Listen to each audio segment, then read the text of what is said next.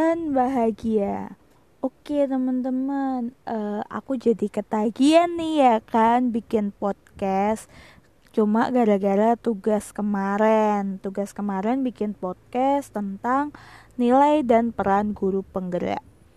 Tapi uh, kali ini lagi gabut aja sih sebenarnya. Aku mau menceritakan apa itu guru penggerak? Mungkin banyak yang tanya gitu ya, banyak yang bertanya-tanya.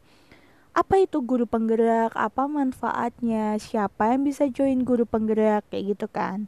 Nah, di awal ini uh, kayaknya untuk ke depannya aku pengen sharing di podcast sih tentang kegiatan aku sebagai seorang guru. Jadi, perkenalkan dulu teman-teman.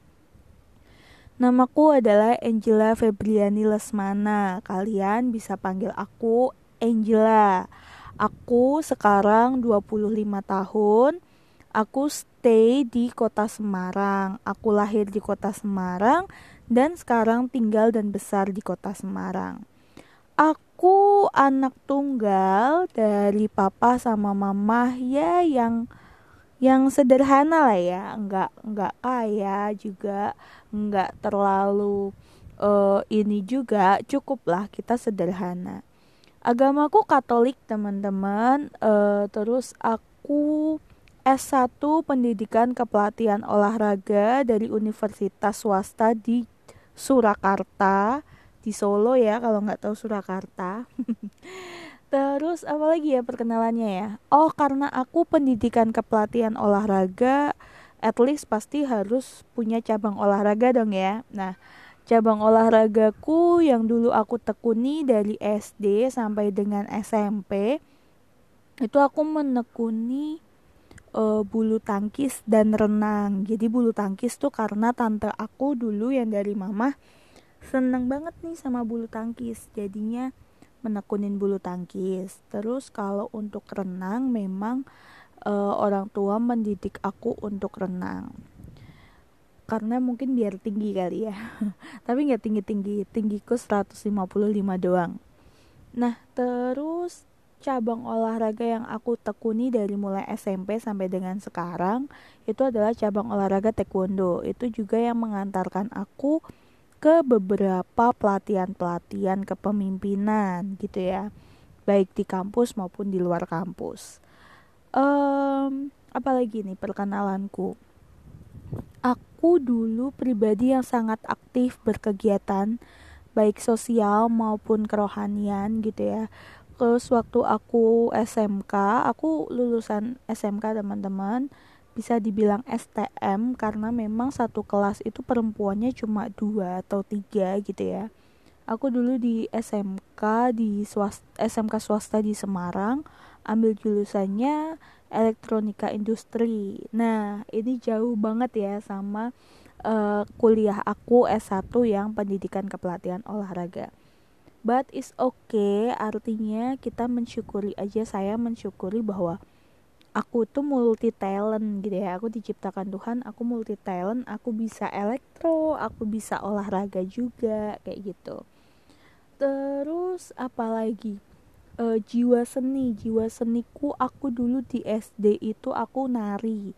Jadi e, aku di SD dulu uh, ada pelajaran nari ya ekskul nari sampai akhirnya kepilih untuk memang tampil gitu di beberapa stasiun TV lokal di Semarang ketika SD tapi setelah itu SMP udah beda gitu. SMP udah nggak uh, nari lagi gitu kan udah berantem kayak gitu terus kesenian lagi aku suka menyanyi aku suka main drama gitu ya meskipun tidak tersalurkan dengan baik. Jadi hanya penyanyi kamar mandi dan hanya jadi drama queen.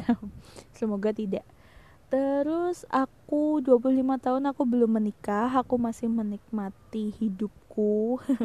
Masih menikmati karirku sekarang sebagai seorang guru muda di SD Masudilini Gedangan Semarang. Jadi teman-teman yang mau main ke Semarang silahkan mampir ke SD ku. Karena SD ku itu adalah bangunan zaman Belanda. Jadi udah 100 tahun gitu ya 100 tahun lebih. Dan kalau teman-teman tahu uh, Ordo Fransiskan atau Fransiskus untuk susteran OSF itu awal muasalnya dari gedangan. Itu yang aku tahu ya kayak gitu. Jadi terus teman-teman kalau misalnya main ke gedangan main ke sekolahanku cukup jalan kaki aja udah bisa sampai ke kota lama Semarang kayak gitu teman-teman. Karena deket banget gitu ya. Terus kalau mau ke Simpang 5 atau ke Tugu Muda itu jaraknya cuma 10 sampai 15 menit aja. Itu perkenalan dari aku teman-teman. Panjang ya aku pemain baru di podcast jadi aku nggak tahu sih sebenarnya podcast itu durasi waktunya uh, berapa lama gitu ya yang efisiennya kayak gitu kan.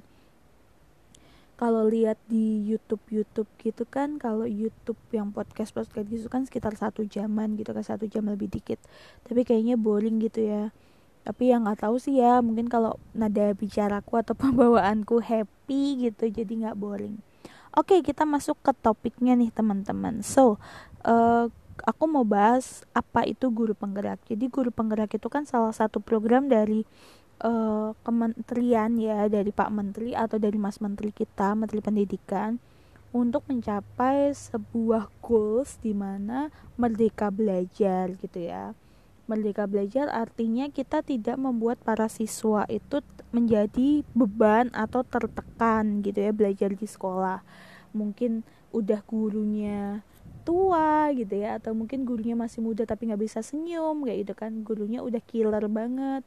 Terus mata pelajarannya mata pelajaran yang menjadi momok gitu ya seperti matematika fisika kimia kayak gitu gitu nah ini salah satu um, apa ya program kerja dari kementerian untuk melatih bapak ibu guru untuk menjadi guru penggerak atau bisa juga melatih uh, sekolah ya melatih sekolah termasuk manajemen gitu ya manajemen dan program sekolah biar sekolah itu tuh menjadi sekolah yang mewujudkan merdeka belajar tapi tidak lupa juga untuk menciptakan karakter dari pelajar Pancasila kayak gitu jadi ada enam karakter pelajar Pancasila yang akan kita bahas di podcast berikutnya So teman-teman uh, berarti udah tahu ya apa itu guru penggerak.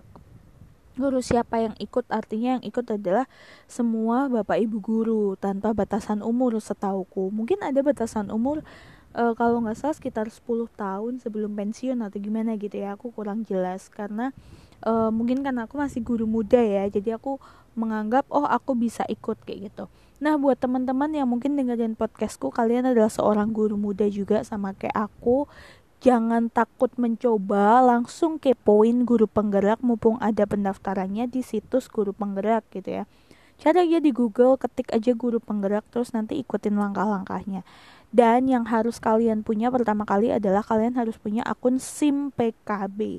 Jadi untuk teman-teman yang mau daftar nih, daftar jadi guru penggerak di angkatan berikutnya, kalian harus punya akun SIM PKB dulu karena nanti pendaftarannya lewat situ terus uh, semua materi-materinya diberikan lewat situ LS LSM LMS-nya gitu ya LMS-nya semua dari situ Nah, untuk guru-guru yang senior, bapak ibu guru yang senior gitu ya, uh, bapak ibu guru saya yang jadi panutan saya, jadi contoh saya, juga nggak nggak nggak ada salahnya juga gitu ya untuk mencoba. Atau kalau memang uh, mungkin tidak bisa memenuhi persyaratan di guru penggerak ada jenjang yang lebih tinggi Bapak Ibu.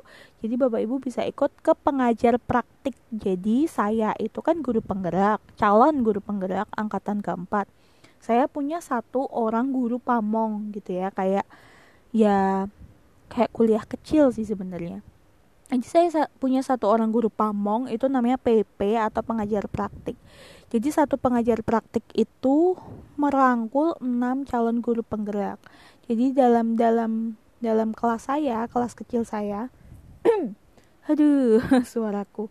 Karena kemarin kita habis lokakarya hari Sabtu lokakarya yang pertama di salah satu hotel besar gitu ya di Semarang. Kita habis lokakarya yang pertama. Nanti aku ceritakan di berikutnya ya.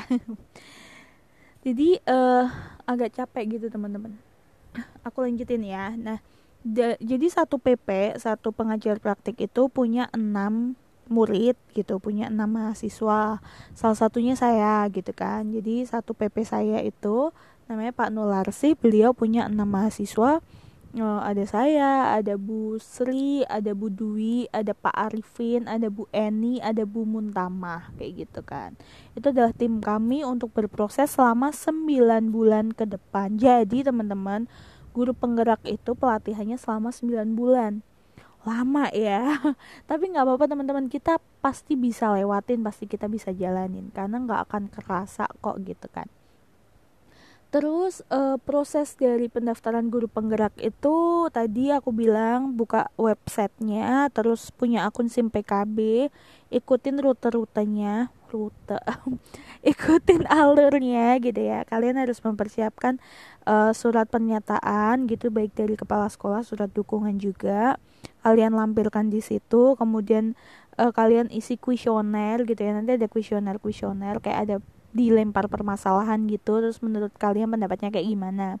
Itu step awal sih langkah awal. Nanti kalau langkah awal itu kalian lolos kalian masuk ke langkah yang kedua. Langkah yang kedua adalah uh, simulasi mengajar. Tes dulu tes dulu ya.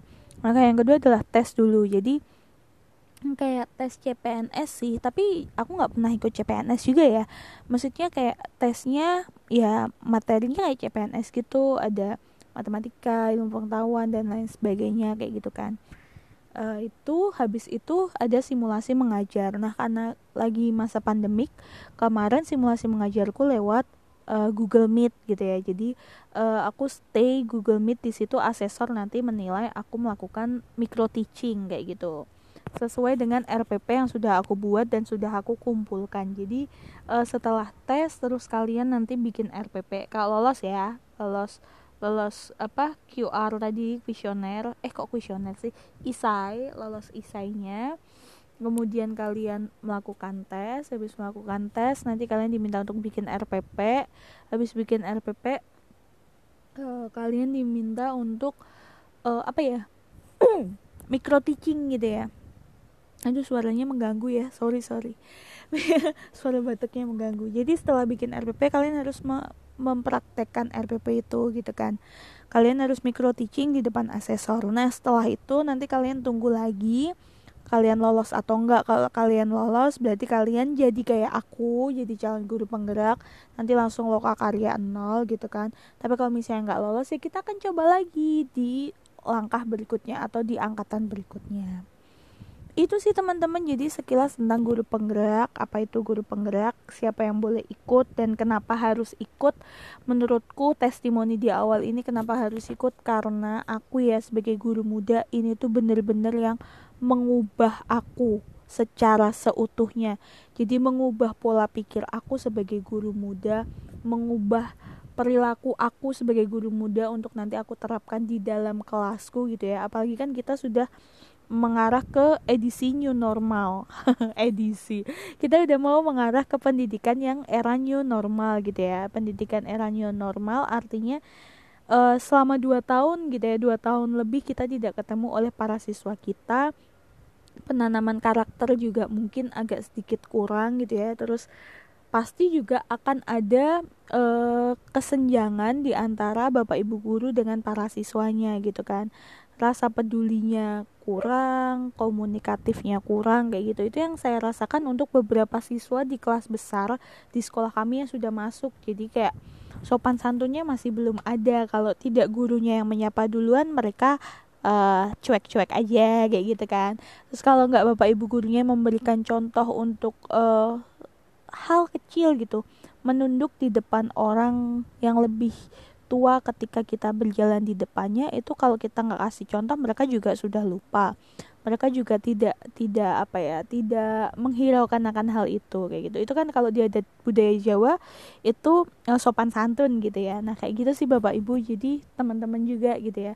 Jadi jangan takut untuk bapak ibu guru-guru muda yang kayak aku aku mengajar baru berapa tahun berarti ya